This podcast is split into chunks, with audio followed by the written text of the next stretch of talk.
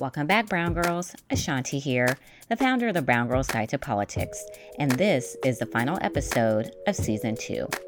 While we recorded this episode a few weeks ago, it is airing on the day of the Iowa Presidential Caucus, which officially starts the 2020 election season.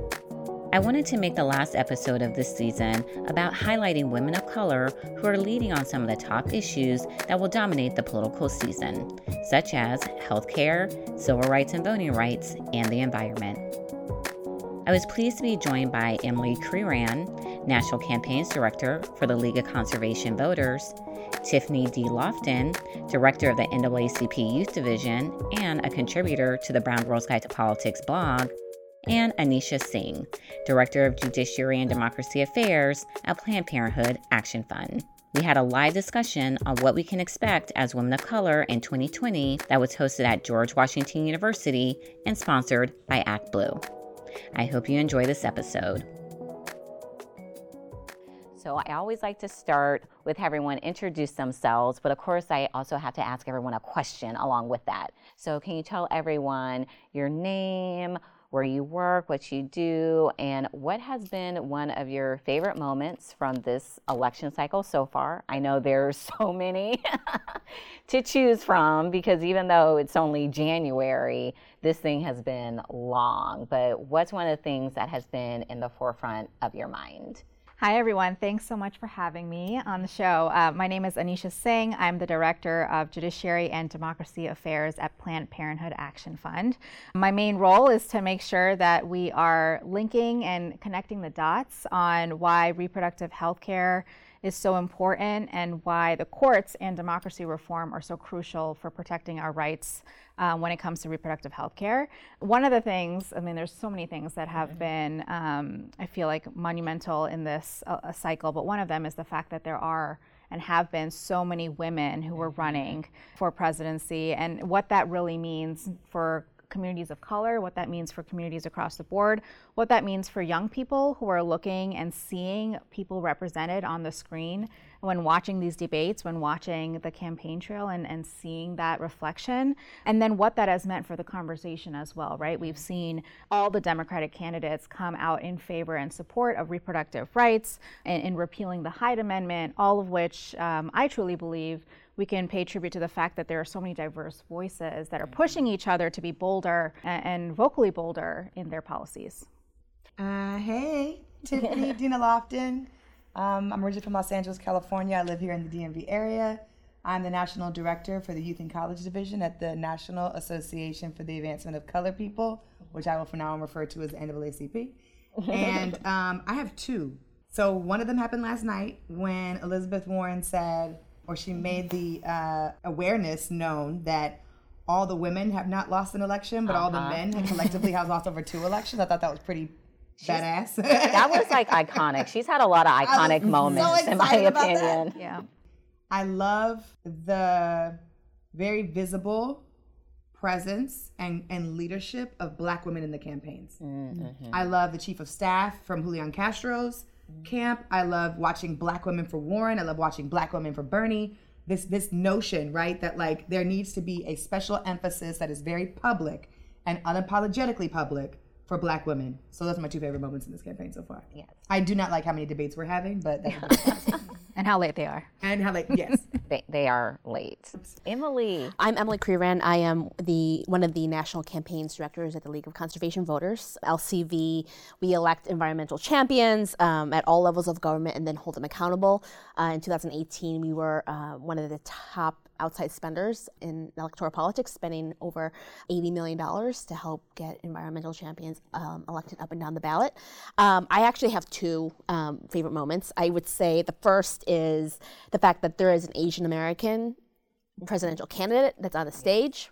Yes, he's a man, but it's Asian American. That's yeah. huge for, for us, for the AAPI community. I would say um, yeah, the second one is uh, uh, similar in terms of the diversity of, of staff on these campaigns mm-hmm. and the how hyped and highlighted um, they are. Um, it's very tough to be a minority as a politico and mm-hmm. to have that standard and to have that bar and to feel like um, minorities have an opportunity to work in this business um, is huge. um, and it's really changing the face of how campaigns are being put together and who's pulling the levers. Mm-hmm. All right, our next question talking about women of color voters. We know that we will be crucial to this election cycle. You can't win without us. That's just how it is. And we are one out of every four voters in Florida, Texas, Arizona, and Georgia. How have you already seen women of color shape this election cycle, particularly in the work that you do? I think this this is like such a crucial moment, and we've really seen this wave of engagement and energy and progress being made when you look at the reproductive justice movement. Um, and special shout out to groups like All Above All and others that have really paved the way for reproductive health care and reproductive freedom, reproductive justice issues, and legislative policies. I mean, they are um, responsible for the fact that we're seeing all of these Democratic candidates saying that they want to repeal the Hyde Amendment. The, the push of the conversation and the narrative in that direction has been particularly um, helpful for, for, because of the leadership coming from reproductive justice organizations. And I would say, and just to piggyback on that, um, much like Planned Parenthood, you know, we have state affiliates as well, and we were huge in the Virginia sweep in November. And you know, our Virginia affiliate endorsed 62 candidates that were pro-climate, 30 of them were women, more than a dozen were women of color. So you have folks like Delegate um, Hashmi, who, and also folks like Regina Romero down in Tucson, who won their races, mm-hmm. um, who ran on climate, who ran on, on, on, environmental issues, who won, and to really advance, um, you know, issues like climate change in everyday, you know, uh, I guess highlight it at a level that necessarily may not be through the lens of being of a minority female, and especially in communities where they are. Um, less not less equal, but where they're disadvantaged and they don't have someone that, that can speak up and, and help them fight every day. There's there's been a wave. Well, I'm thinking about what both of you all said. There's been a wave of. Um, I work with young people. Anybody 25 and younger, that's my audience. I work with young black people across the nation. We have um, over 339 chapters across the country. I gained 32 chapters last year alone. We work with 23,000 young black people across the country. And when we saw Stacey Abrams running last year, and we went to polling places at Spelman and at Morehouse in Atlanta, in Georgia, um, we we got there. Our students got there and stood in line and realized that there were no outlets, or there were no plugs, or there were no um, wires for the voting machines. And it was young black women at those schools at Spelman who said to the NAACP, "We need to file a lawsuit because mm. this is not how democracy mm-hmm, should be working." Mm-hmm. I love that, and I think that's a great segue. It wasn't one of the pre-planned questions, but I love when no, no, I love when the conversation goes in this direction yeah. because we do talk very high level all the time about how these women, these people of color, are driving the conversations. But each of you, you work with organizations where there are women of color who are doing the right. work every day on the ground. Right. That the unsung heroes. So I know, Tiffany, you just mentioned Amari, but who are some of the women that you think we should know that you work with who are making it possible? Because we are talking about 2020, but even in conversations I have at work and every day, I'm like, we cannot neglect the state and local because at the mm-hmm. end of the day, that's where the laws are passed, the policies happen that impact our daily lives. And it is like young people, women of color who are driving that. So, who are some of the great women at the League of Conservation Voters, at Planned Parenthood, who are making this happen? LCV has taken a huge step forward in ensuring that progressive organizations look and reflect what America looks like. Mm. And I would say that it is because of the young women of color who are in some of those more junior level positions um, that do get overlooked. They are actually spearheading the organization and the unionization effort mm-hmm. of LCV to ensure that there is, you know, uh, paid family leave, that there is some transparency into, into the decision making, um, which is, you know, typically, you know, is, is white hierarchy, but that, that they have a voice at the table. Um, I think that's huge. I think it's also the our, we have a CHISPA program, which is our um, uh, Latino program um, that is on the ground in, in several states, um, which is huge. That are the unsung heroes for our climate program. And I also think that in addition to just the paid stuff with LCV, it's also sort of opens up the larger can of worms, which is the vendor policy. Yeah, I'll I'll, pig, I'll piggyback off of that because it's very similar. You know, at, at, Planned Parenthood Action Fund, you look at a lot of the the junior staff individuals who are working on cross movement work, and I feel like they are doing the best work because it's really important when you're an issue based organization that you are being really thoughtful about how your issue intersects with other mm-hmm. organizations with That's other right. issues. When we're yeah. talking about reproductive health care, we're also talking about economic justice. We're also talking about racial justice. We're talking about immigration, we're talking about right democracy reform, et cetera. And it's the individuals I feel like who are at Planned Parenthood, who are majority um,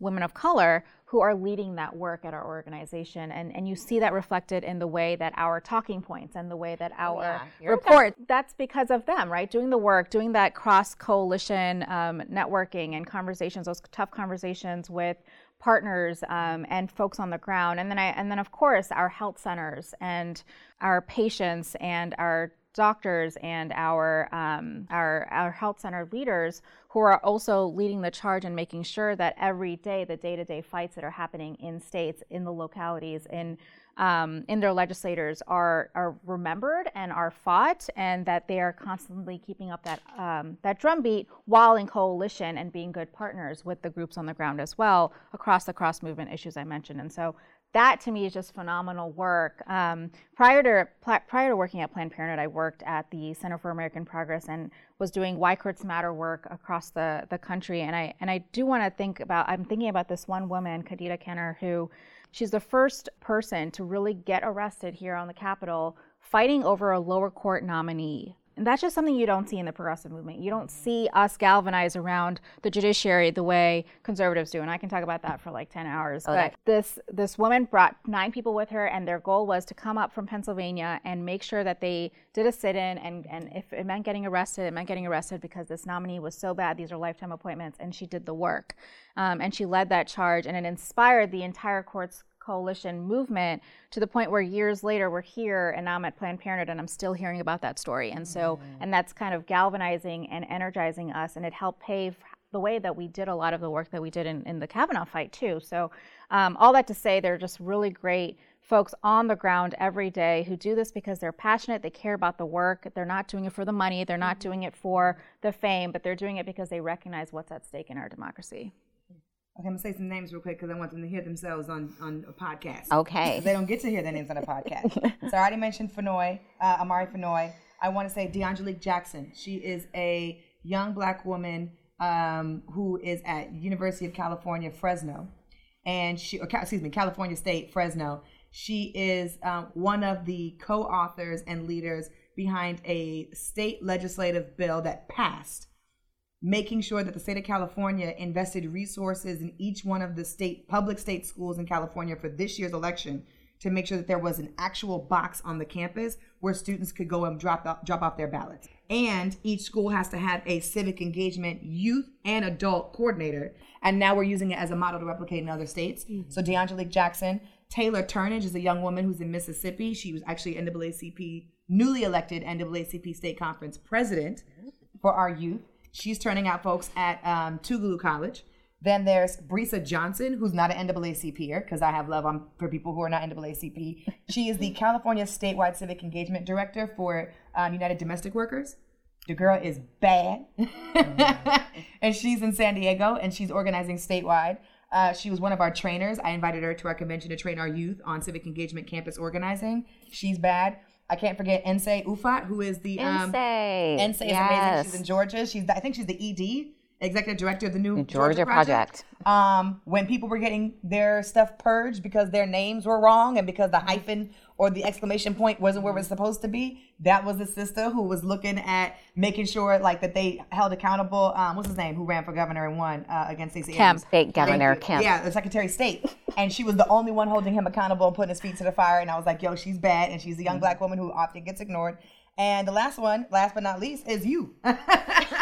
and the work that you do, Ashanti, because I feel like um, you have this platform and you train these folks across the country. This is not the first time you and I have worked together, mm-hmm. but I don't think that your um, name is always the one that's thrown in the hat to get recognized. So I want to make sure that that when we talk about the unsung heroes, which like that's kind of like a shadowy name, you are one of those people as well. And I also saw your tweet to Cardi B when she said she thinks she want to run for office, and you're like, "I will train you and support you." That's an important element of our civic engagement work. Yeah. It's not just the ballot. It's not, I mean, it's not just the polling place. It's not just uh, the trainings. It's also who are training other dope people of women of color to run for office. And mm-hmm. in my book, you really don't know who does that. So Thank you. But I don't know if everyone saw it, but Cardi B tweeted that she wanted to be a politician. And it's like, it showed up in my feed. And literally, I was like, first one. She was like, I'll train you. I was like, if you want training to run for office, let me know. I got you. But then the next day, she did another tweet, and it was what I see all the time with women when they want to run for office or into politics if I just go back to school and get more education, mm-hmm. then I feel that I can really shake the table. And I was like, even you, Cardi B? Wow. Like, even mm. you have that imposter syndrome because just women, when it comes to running for office, politics, we always feel that everything has to be perfect. We're not qualified enough yet. Right. And yeah. it's like, I had to retweet Cardi B and be like, I see this all the time women thinking that they need a ton of higher education in order to make a mm-hmm. difference. But the fact is, and I just heard it with all the young women that you talked about, if you have the drive, if you have the ideas, if you have the determination, you're already ready to shake the table. Small dollar donors are transformative. I've seen it firsthand working on campaigns, big and small, across the country. ActBlue is a nonprofit organization dedicated specifically to empowering small dollar donors. As one ActBlue donor named April acutely shared, my motivation in giving was to be a small force for good in this country. Many times, we feel like our voices aren't heard. Unfortunately, money is heard more than our voices these days. I believe that even small donations will help us reach the goal of getting a president in office that cares about respect and equal rights for all people, no matter what. April knows the power of ActBlue's fundraising platform, which makes it easy for grassroots supporters to make their voices heard and helps thousands of Democratic campaigns, progressive organizations, and nonprofits build people powered movements. This election cycle, Small dollar donors are on track to give $3 billion via ActBlue with an average contribution size of about $30.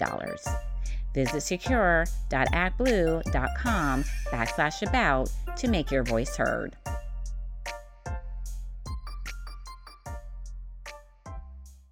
So earlier before we started the panel, we were talking about polls. I have a lot of things to say about polls, but women of color voters in particular delivered us the most diverse Congress that we have in history. Mm-hmm. We have the first two Indigenous women in Congress, the first two Latinas from Texas, and we have the squad.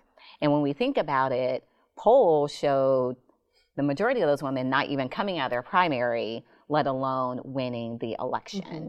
And we have definitely seen them shape the conversation. We have all of these new voices. So, for you, in your opinion, what is this telling us about how women of color elected officials, women of color in this space, even though we may not be mainstream, we're still able to drive the national conversation? Like thinking about Stacey Abrams, I tell people like I love Stacey. I'm a Stacey fan. The fact is, for me, when she did not win her election, I call him fake Governor Kemp because in my mind, Stacey is a real governor. Most people would have just been like, okay, I'm done. But she did not. I think she is the mm-hmm. epitome of servant leadership in that she said, this is what I'm going to do to not only make Georgia better, but make the country better so that this doesn't happen to other people. So, really, what are we seeing now in 2020 with how women who aren't even in elected office are shaping this conversation? Like, how do you see that in the work that you're doing? So, one of my favorite quotes, and I take this everywhere with me, and I'm sure many of you have heard it, is if you're not at the table, you're on the menu, mm-hmm. right? Mm-hmm. And I think there's this realization that's happening, and that happened in 2018 too, where there were women who looked at what happened in 2016 election and said, we got to take things in our own hands, mm-hmm. right? We got to run for office ourselves and we have to be at the table so that our communities are not on the menu. And so um, that's what we saw with the the wave of young women, women of color that came into our House of Representatives, but also across the board in state legislators, we saw that kind of a mm-hmm. movement as well. And we're seeing that now too. We're seeing that um, it's not just the elected officials and those running for office, but those that are getting involved in marches and knocking on doors and with campaigns. It's a whole new face. It's a lot of young people. Young people are more engaged now than ever before. Um, and they want to see individuals on the stage and on the on on their ballot that reflect them and so you're mm-hmm. seeing this cycle um, and that's really hopeful to me right because you're seeing that that realization that if we don't do the work ourselves uh, we can't expect that others are going to do it for us and the people that are doing the work right now are not doing it in our self-interest mm-hmm. totally and i would also add that women of color are able to bring their them full selves mm-hmm. to the mm-hmm. table and they're showing that they can walk and chew gum at the same time. You can be an elected official and you can breastfeed right. at the same time. Mm-hmm. So you have elected officials like Senator Tammy Duckworth bring her child to the to the office and have a changing room in her office. It shows it sets that narrative that like, yeah, I can do this. And you know, I think they're also highlighting, you know, women of color and uh, are highlighting some of the issues that would potentially get overlooked, right? Like separating moms and their babies at the border, which is huge. And I don't think that if we did not have women in the majorities that we do in, in, in the US Congress, we wouldn't be talking about that. And um, it's refreshing. It's unfortunate it's taken this long, but it's refreshing that we're finally getting caught up to speed and, and we're talking, you know, more about the, the kitchen table issues than naming a post office after someone, you know.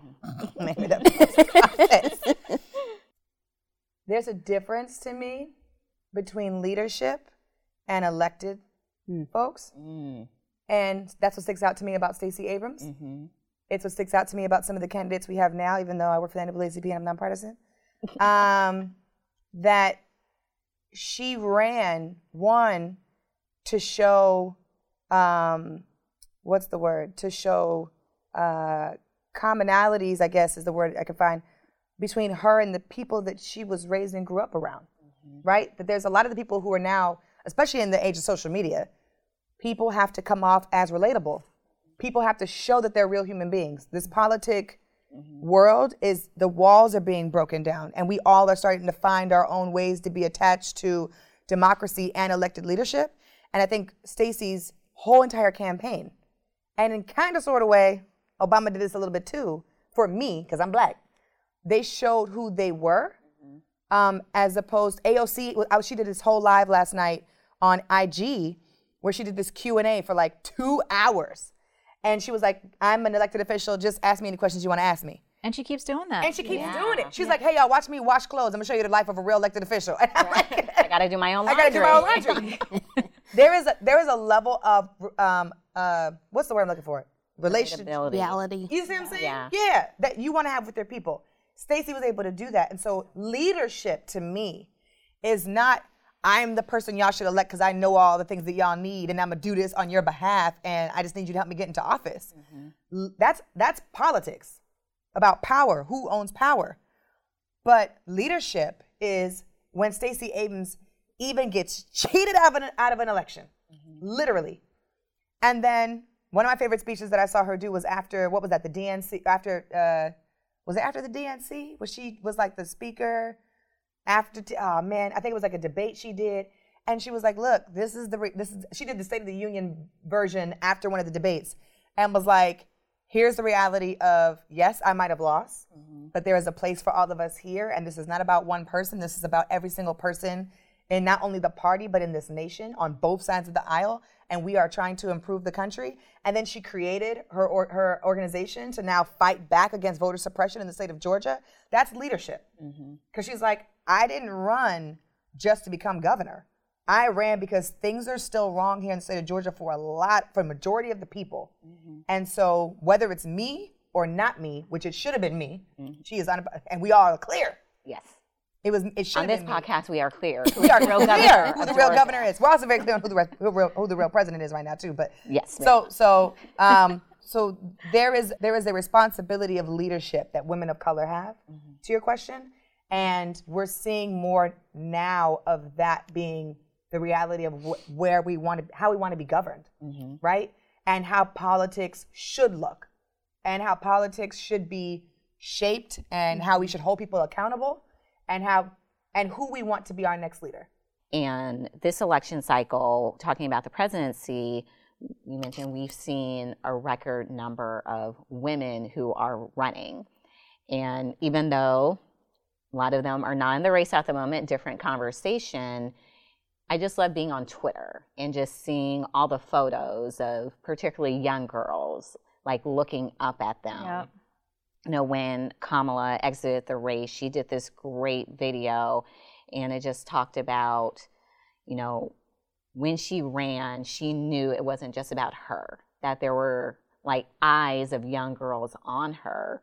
So, like in your opinion, how have these women, if they're in the race, not out of the race, like shape the conversation going forward about what women can do? I mean, we know right now at the time of this recording, there's the argument of can a woman even win the presidency? When I say a, a, woman did win mm-hmm. the presidency in 2016, so let let's not.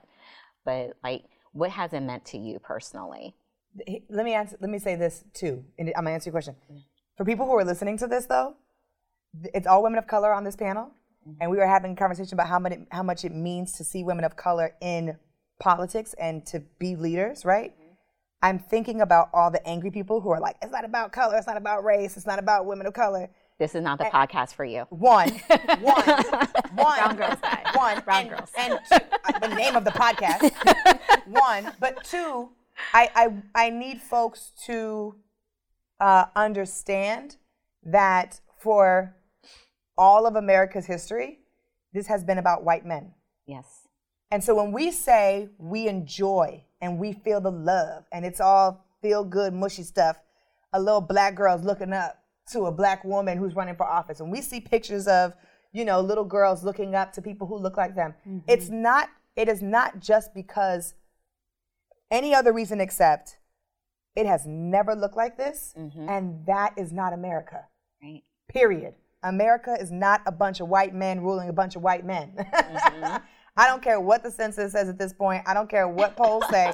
I think women of color are the majority of people in this country. You can't tell me any different. And so when we don't see ourselves in representation, it's not that it doesn't, it's not that it matters because we are requiring diversity. It matters because America needs to rep, the leadership in America needs to represent the people in this country, mm-hmm. right? And it, our representation is not white men. So that's why when that commentator asked the question at the last debate and they said, you know, it's a bunch of white men running, what y'all think? And Biden was like, well, I'm a white man. And, and Bernie was like, well, I don't want to apologize for being a white man. I'm like, well, wait a minute, hold on.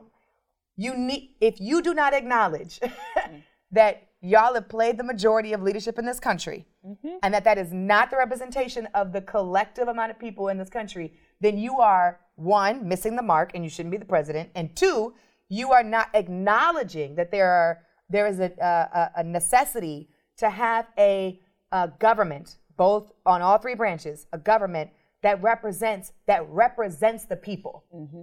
not fights for, not tells the people what they need to do, but represents and looks like us. Mm-hmm. And that is so necessary, not just for quotas, but for the for the for the future of this country and the democracy and decision making points around the things that we experience. So to your point, I you know I feel so um, excited and honored and blessed that we get to live in a time where we're starting to see the reality of that culture shift mm-hmm. where i know like even my my uncles and my aunts are like nervous and scared still even after we got a black president they're like ah well i don't really think mm-hmm. we could get a black woman governor i don't really think we can get that woman of color and da, da, da, da, da. i'm like we've we've been able to break tear down yeah. barriers mm-hmm. and we can continue to do that right mm-hmm. and we will obviously um, but I, I need folks who are listening to this who need to get pulled in because I believe in this work. We got to pull people in. Mm-hmm. We got to pull folks in that listen. This is not just about diversity and quotas. It's about representation and it's about um, the reality of what the makeup of America looks like and us showing the rest of the world that our government reflects that. So, Planned Parenthood Action Fund has not endorsed anyone, and Anisha Singh has not endorsed anyone either. But I will just say there was, for me personally, it was an emotional journey to watch Kamala Harris running um, for president mm-hmm. as an Indian girl, right? Um, because, for example, towards the end of her her campaign, she did this video with Mindy, Mindy. Kaling making right. dosas, right? Yeah. And I was like, now all y'all know what a dosa is, and that's huge. Uh, now, we now, we, now we all know she's Asian. Like, we didn't know that either. right. Um, like, oh, she's a black woman. It's like, no, she got diversity. Yeah, yeah, yeah, yeah, right. So, like that whole side of her her mother's story and that immigrant story, and um, her talking about the day to day of cooking Indian food and mm-hmm. having she's the food in like the containers that me and everyone I know grew up having our food in, and um, just having WhatsApp blowing up from India and like from families mm. across the country. Just like, oh my God, did you see this video? Holy shit, she knows how to make dosa. Like, it's just that whole, like, that, you know, it matters. It made her real and it made her uh, like a, a symbol of hope for the community, which, you know, I'm, I'm a Sikh American. I come from um, advocacy work around post 9 11 discrimination. And I can mm-hmm. say post 2016 discrimination looks a lot like post 9 11 discrimination mm. in the sense of how hiked up the statistics are on how many of um, people people in my community and those that, that look like me are falling victim to hate crimes, bullying, um, employment discrimination, uh, immigration issues, etc. And to just have all of that always surrounding us and making us feel like, do we belong? Um, are we, um, you know, are we at risk of being whether it's deported or discriminated against? And then to have someone on the screen who is um, half indian who's talking about that experience and saying look i am running for president and i'm representing you. And there it just brings that hope and it brought and again it just brought family and it brought uh, community members that i haven't heard from in a long time coming out and just and just feeling that hope um, with me and with everyone else. And so that's just like a nugget of like how that representation actually ends up playing out in the day to day, right? When you're dealing with all of these different emotions and thoughts um, for yourself, for your fear, for your community, and then something like that happens, and, and it just brings you that little bit of hope you need to make it to the next fight. For folks like me who, who when I see um, Kamala and Cory, like mm-hmm. right, like we have two black people. Oh my God, where did right. they come from? I'm just like this makes us feel more included in the in the American picture, mm-hmm. right? Right, where we didn't mm-hmm. Uh, before right. we were like, oh, we live here and we're American, but we ain't ever get to be president. Like to see so many folks that look like us and to hear stories like this, I'm like, no, we all. That's what I was talking about. The makeup yeah. of this country yeah. is us. And like you were talking about, there's an AAPI candidate, right? Like the, just Makes having you, that, yeah. yeah. oh, we're like there. We're on that stage. 100. percent And I would. And it checks other people, let them know, yeah, we here too. I think that's a part of it. No, and I think, um, and just to piggyback off of that, like you know, when Hillary was robbed of her presidency in 2016, it really made me fear that women were just going to take a back seat and we're going to go back mm. into our corners and we're going to not stand up. But it really has had the opposite Surprise. effect. Yes. It's really motivated women to keep fighting, to stand up, to run for office. And I'm encouraged by that. Like, I think we have a long way to go, but um, it really propelled us to, to be more vocal. Um, fortunately or unfortunately, like we should have been there years ago, but like mm-hmm. we needed kind of a kick in the pants and, and now we're here and we're not going away. And for me, where you know, women are just stereotypically just you know demur, like not going to speak up, like that's huge um, mm-hmm. to see that narrative change and to see the momentum even after her loss in 16. Yes, I actually called it the Hillary effect. Just mm-hmm. seeing so many women want to step up and run because the next day everyone was kind of like, okay, if not Hillary, then who? And so many women said that it has to be me. I have to be the one to make these changes. I can't rely on other people. And something I heard from a lot of people is they were just shocked to see so many of their local elected officials mm. at a Trump rally. Just not like at a Trump rally, but on stage, co signing on his stuff. And that made a lot of people think that's who rep- representing me. Oh, I, I have to get involved. I have to learn who these people are and then they realized so many other elected officials were failing them.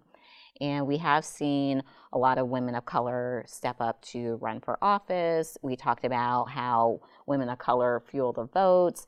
But at the debate, as Tiffany mentioned, it was a very white debate. It is so frustrating time and time again to see the pandering to communities of color and Ooh. other communities. Yes. And then the day they win, they forget about mm-hmm. the promises that they made, the conversations that they've had. Mm-hmm. And so, how are we making sure? As the folks that are helping to advocate and be those voices for our communities, that we are pushing the campaigns now mm-hmm. like Tiffany said, and then making sure that afterwards they're hiring the right staff and they're and they're holding mm-hmm. true to their promises because that that cycle is, mm-hmm. you know, you can't keep taking us for granted. Yes. Period.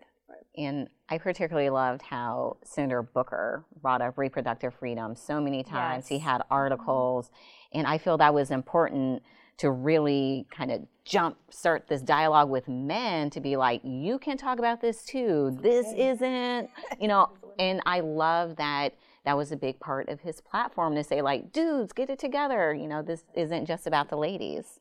He said this recently. He said you don't need to have the, the same reproductive organs. You just need to be a human right? So we talked about the fact that when we did have the candidates of color in the race, they talked about issues that were very important to people of color. One of those definitely being the field of justice. So, be it reproductive freedom, environmental justice, justice at the ballot box. These are things that are going to be very important to us.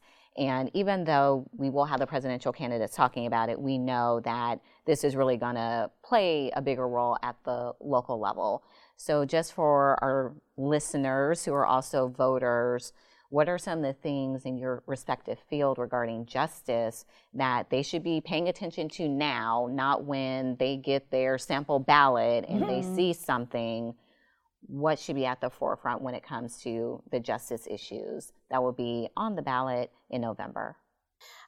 I'll start. Um, I think that there's a misnomer that that voters out there especially your listeners, may not know that the communities of color and low income communities are the most impacted by climate change, mm-hmm. um, fueled by extreme weather, um, that are most likely to live near pollution just by default. Um, you know, these communities where these folks live, they are literally the dumping grounds for toxic pollution and more threatened by extreme weather, flooding, heat, and fires. And quite frankly, the League of Conservation Voters is just catching up with these environmental justice groups um, that are organized, have been in these communities organizing forever. So, you know, something that to keep an eye out is is to see what presidential candidates are actually visiting these communities of color where they are impacted every day by you know environmental you know change. Um, it's huge. We saw that a lot with Castro. Yep, he did that a lot. So one of the reasons I, I came to, to Planned Parenthood Action Fund um, is to make sure that every day people are recognizing the link between what is happening to our reproductive health care and what is happening to our democracy and what is happening to our courts. Mm-hmm. Because when you can understand how all of these different pieces come together, you can understand what is wrong with our system and how we need to what we were saying unrig that system mm-hmm. um, and so one thing that you know one thing I noticed in 2016 um, that kind of stuck with me and, and kind of drives me every single day to go to work is I remember seeing on the TVs time and time again people being interviewed about who they're going to vote for and hearing close to the election, well, I'm not crazy about Trump, but I don't want to see us lose the courts, so I want a conservative court, and so I'm going to vote for the Republican candidate. Mm you did not hear that on the progressive side. You did not hear, I'm not crazy about her, but I'm still going to vote for her because I, there's this empty Supreme Court seat, mm-hmm. and there, there are over 100 vacancies across our lower courts that are going to be filled with lifetime appointments, mm-hmm. and I'm really scared of what that could mean. There is not that connection. There was not that connection. Mm-hmm. I think the, the post election kind of Kavanaugh fight and the Gorsuch fight, a lot of that started showing the progressive movement and progressive voters a little bit of that that um, color, and we're seeing it now. Um, but really, just tying those knots are super mm-hmm. important for voters to really realize what has happened. And just to recap, Trump has now appointed over 187 judges to lifetime seats, mm. which is 20% of our judiciary and a fourth of our circuit court for a lifetime. They're mostly young people who will sit there for 40, 50 years, way past his time, mm-hmm. fulfilling his agenda the politicians, the elected officials, nominating or um, helping the president appoint these conservative anti-abortion judges, who then go ahead and and um, rule in cases about things like gerrymandering, about things like abortion, etc., in favor of those same politicians, and then you have this cycle where that those laws are, are, are in place. You have um, gerrymandering and others that make sure that those politicians win again, and you have this cycle. Um, all that to say, making sure that you're thinking about that, that that broad picture of democracy reform, of saving our judiciary in order to save the issues that you care about. So whether it is the environment or civil rights or reproductive health care, whatever the issue, it comes down to what's happening to our courts, what's happening to our democracy, what's happening to the systems in place, and how we can make sure that we have elected officials in place that shape it in a way we want to see it. Mm-hmm. That is so important because what you said, like all of this is very strategic. First, we're going to get the state houses, and then we'll get, you know, the presidency, and then like we'll do the courts. This was just all very coordinated and planned. Yes. Very intentional. You know, and this is when people say like, "Oh, politics," you know, blah. I'm like, there are people out there plotting, you know, to make this country shape their views. Using the judiciary as a political tool, mm-hmm. as opposed to where we think it's like the lawyers, like rule of law, like mm-hmm. holy grail situation. No, like it's being used as a political tool by one side. Mm-hmm. How are we making sure we're protecting um, it the way we want to see it and how we want it to be shaped, yeah. and restore that legitimacy to it? Yeah. So, speaking of getting the work done, Tiffany, you're just killing it at the NAACP with young people. I just, I love seeing everything that you're doing. And there's already the conversation will young voters turn out? Do they care? What matters to them? What are you seeing with all of these phenomenally engaged young people that you work with every day? Thank you for affirming those folks. Yeah, because it's always yeah. the question of, I mean, I knew you were going to do that, but um, because uh, uh, that's who you are. A lot of folks are asking, where the young people at? They've been asking that for years. And I'm like, they ain't gone nowhere. Why y'all asking where they at? Like, you might not see them because you don't have an Instagram page. You might not see them because you don't ask them what it is that they want to do because your meetings don't allow young people to come to those conversations to be fully engaged and present with agency at that table. Ooh. But don't be mistaken. Young people are everywhere already. Um, and then they shut up, you know, after they see all the stats of young people turned out in Texas, young people turned out in this mm-hmm. New Hampshire, and I'm like, yeah, exactly. Um, young folks that I work with, uh, again, and a majority of our population for the NAACP is in the South, um, my chapters. And so what I'm seeing, and this actually happened today, I was on a call with one of my uh, one of my student leaders, Ryan Peddleton, who is in Alabama, and he's like, "Yeah, we got a census event next Tuesday." We're registering people already because we're not waiting for voter registration day in September. We got two registration events that happen in this. And I'm like, yep, I know you are. Mm-hmm. I know you're already engaged. I know you're not waiting until the end of the year. I know we're planning in advance. I got students that um, tomorrow, actually, uh, President Derrick Johnson of the NAACP is the convocation speaker at uh, FAMU, Florida Agricultural Mechanical University. Ooh. And so we're bringing uh, Florida State University students across the street to come to yep cool. to sure uh, to bring to bring uh, once you start naming schools, everybody's like ah. okay. So oh, yeah, and so um, and so Florida State students are coming to meet with President Johnson to figure to, to talk about and get consultation on. Here is our statewide plan in Tallahassee, especially of all t- places in Florida, mm-hmm. in Tallahassee to start knocking on doors early, to start mm-hmm. registering people early, to have these conversations early. Listen, my people care about student debt. They care about affordability, accessibility, safety, and retention for ed- in education, not just in college, but in high schools and middle schools too. My people care about um, jobs and wages. My people care about healthcare like everybody else. My folks care about democracy and protecting voting rights and increasing the Voting Rights Act. Uh, my folks care about criminal justice reform and ending mass incarceration, as you will, you know, ending the death penalty, as you will find out in Just Mercy in the movie. Um, my folks care about all of these things. And so it, the young people that you're going to see um, rise to the occasion, you should just know two mythbusters. One, they're not new to this work. Mm-hmm. They've been doing this work, um, who are under resourced, who are also full time students, who are also sometimes full time parents, who have four other jobs because they can't afford to do the work that they're already doing, um, who also have like, you know, eight other things that they have to care about and are also just living their life as a young person, as most of us do as we're growing up. Um, that's the first myth. And the second myth is that they don't care and they're not engaged mm-hmm. or they're apathetic. And that's not the case.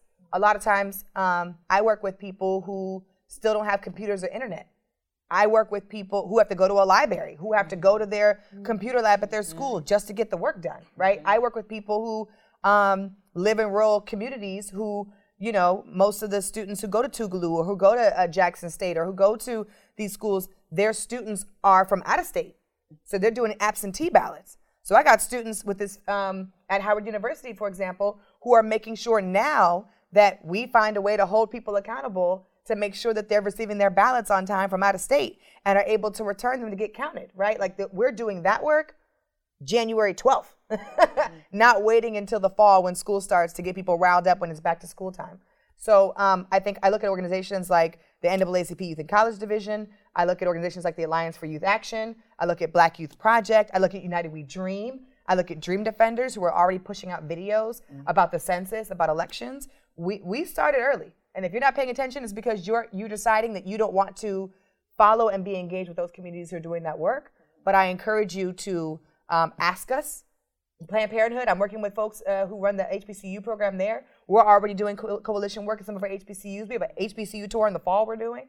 Um, we're, we're already doing the work, and, and, and, and it's not new because of a presidential election.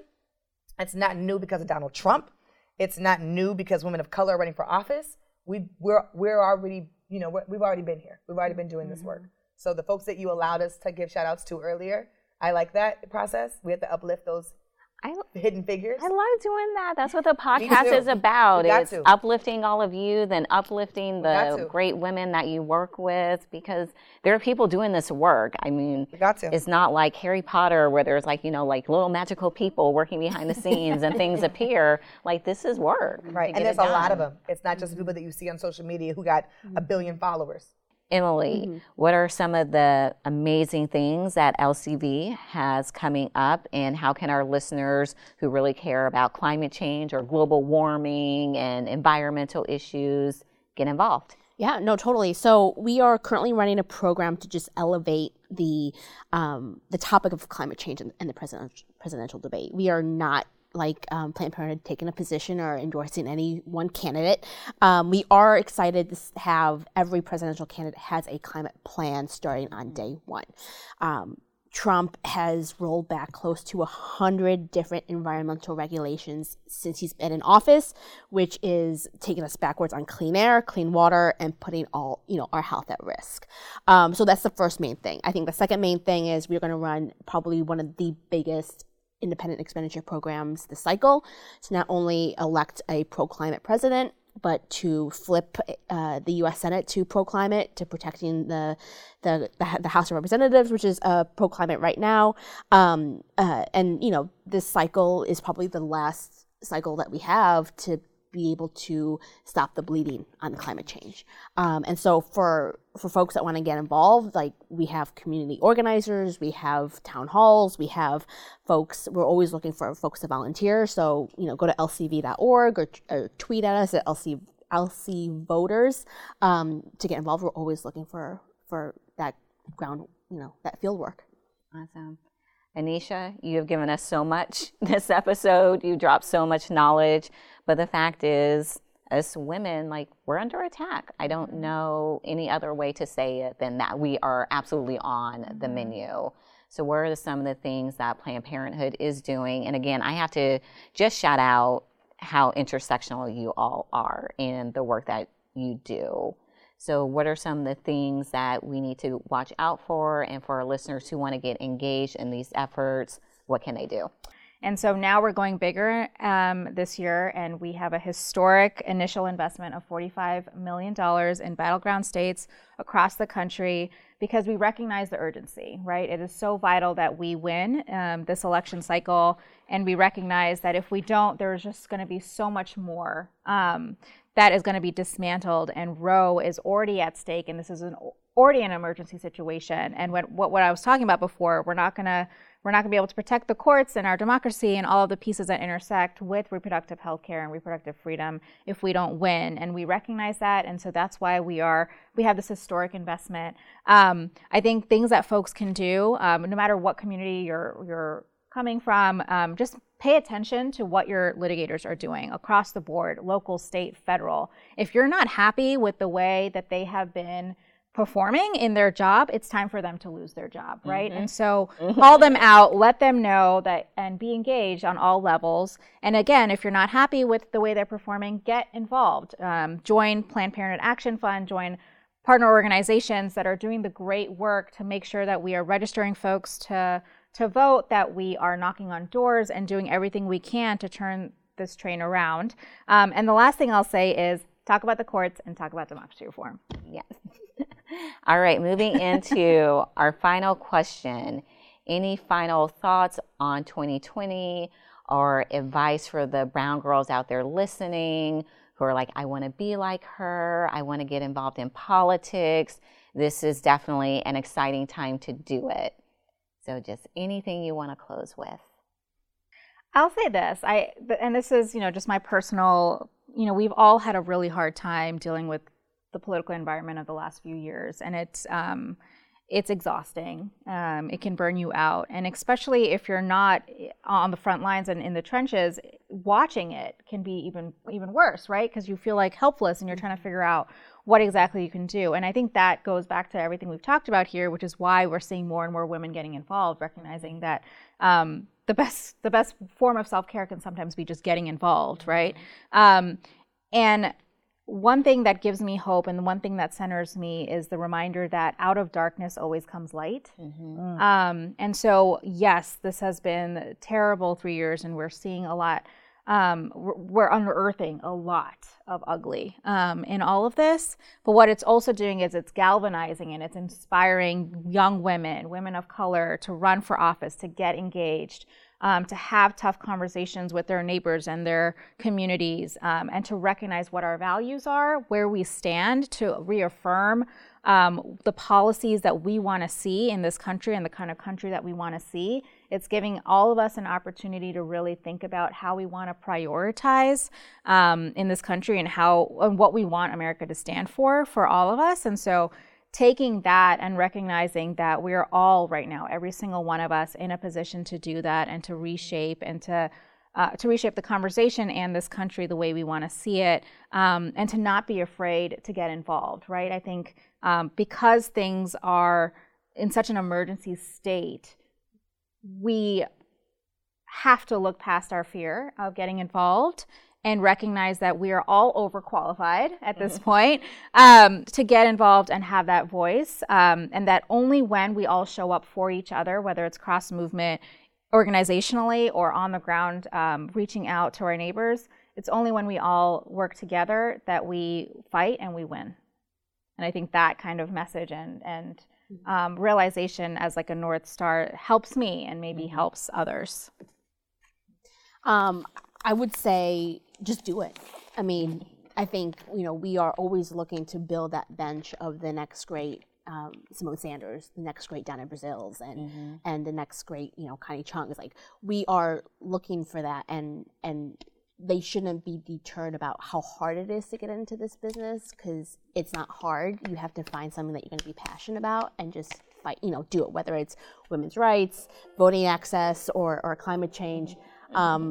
Being able to just you know lean in and and take that risk is huge, and you shouldn't be deterred um, about any obstacles that you may you may find because there is a support system out there that's going to help you through the process. That's key too. Yeah. Mm.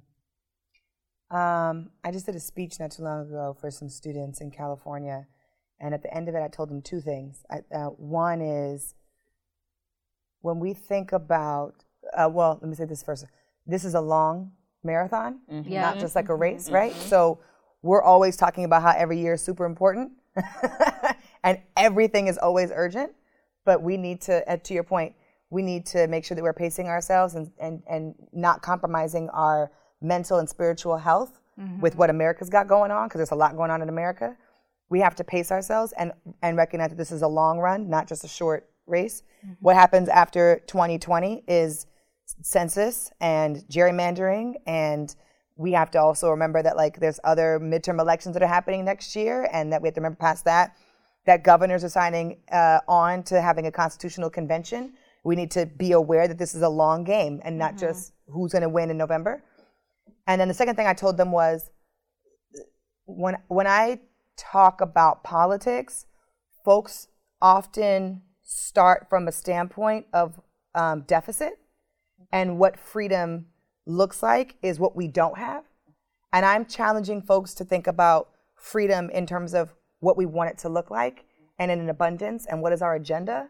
And so I'm not saying, well, we need to solve mass incarceration because mass incarceration is a problem. I'm saying, what does it look like to have a world with no prisons? Mm. What does it look like to have a world where free Wi Fi is everywhere? What does it look like to have a world where um, yeah. education is free? Not just let's solve student debt, but like, what about free education? And if we don't have a an abundance agenda, if we don't think about freedom as a proactive, right, um, uh, uh, frame of reference, then we're going to continue to burn ourselves out with what we know we need to fight against. Yep. And not what we need to fight for. Yeah. And so I, my students were like, I was like, what is freedom to you guys? And they were like, oh, you know, white supremacy, we get rid of white supremacy. And I was like, okay, what is freedom to you guys? And like, oh, no student debt. What is white supremacy? What is freedom? And they're like, oh, we want, um, we want uh, access to choose what we're going to do with our own bodies. And I'm like, yeah, those are all the things that we're fighting against that we don't have. What are the things that we want? Mm. And that agenda, people, women of color, I think have always been at the forefront of determining what that agenda is, mm-hmm. not just for our own communities, but for this entire planet. Mm-hmm. So let's let's not lose sight of what that is. Um, so it's a marathon, you know, not a race. And digest, think about, sit with, and remind yourselves to stay grounded in this work. What is freedom to you? Mm-hmm. I love that. Oh, yeah. that's perfect. Anisha, Tiffany, Emily, thank you for joining us and getting our listeners ready for 2020. I appreciate you thank all. You for having us. Thank you, everyone, for coming. Thanks to our live studio audience. Thank you to Emily, Tiffany, and Anisha for setting the stage for 2020. Make sure you stay tuned to the BGG on our website, www.thebgguide.com, and on Facebook, Instagram, and Twitter at The BG Guide to find out more on the role women of color playing in 2020. I hope you've enjoyed this season, Brown Girls. I want to thank all of our Brown Girl and non Brown Girl listeners for continuing with us on this journey. We started this season with the BGG listeners telling us what they love most about the podcast, and we wanted to end the season with some of your favorite moments. I believe that we all have a, a moral responsibility to pay it forward. What would Fannie Lou Hamer do? What would Shirley Chisholm do? What would Dr. King do? What would anyone in my position do? Our pastor at the time used to say, I can't tell you who to vote for, but I can tell you that this is the person who showed up. Issues of racism cannot simply be issues for black and brown women. Government works well when it reflects the population it seeks to represent. There's this misconception that to be a donor, you have to give large sums of money, when in fact, most of the donations that drive a lot of these progressive candidates and, and national organizations are these grassroots small dollar donations. I do remember when I started getting to the point where my pros and cons, when I looked at the cons, not reasons not to run, they all fear based uh, reasons as opposed to the pro side, which were all faith based reasons. I hate this phrase that says, if you don't vote, you don't count. I mean, I think that's ridiculous to say. I think a human being, the very nature that you are a human being, that in fact you have value and you count. It is not the vote that brings you the value. Thank you, Wonder Media Network, for producing another wonderful season of this podcast. Until next time, Brown Girls.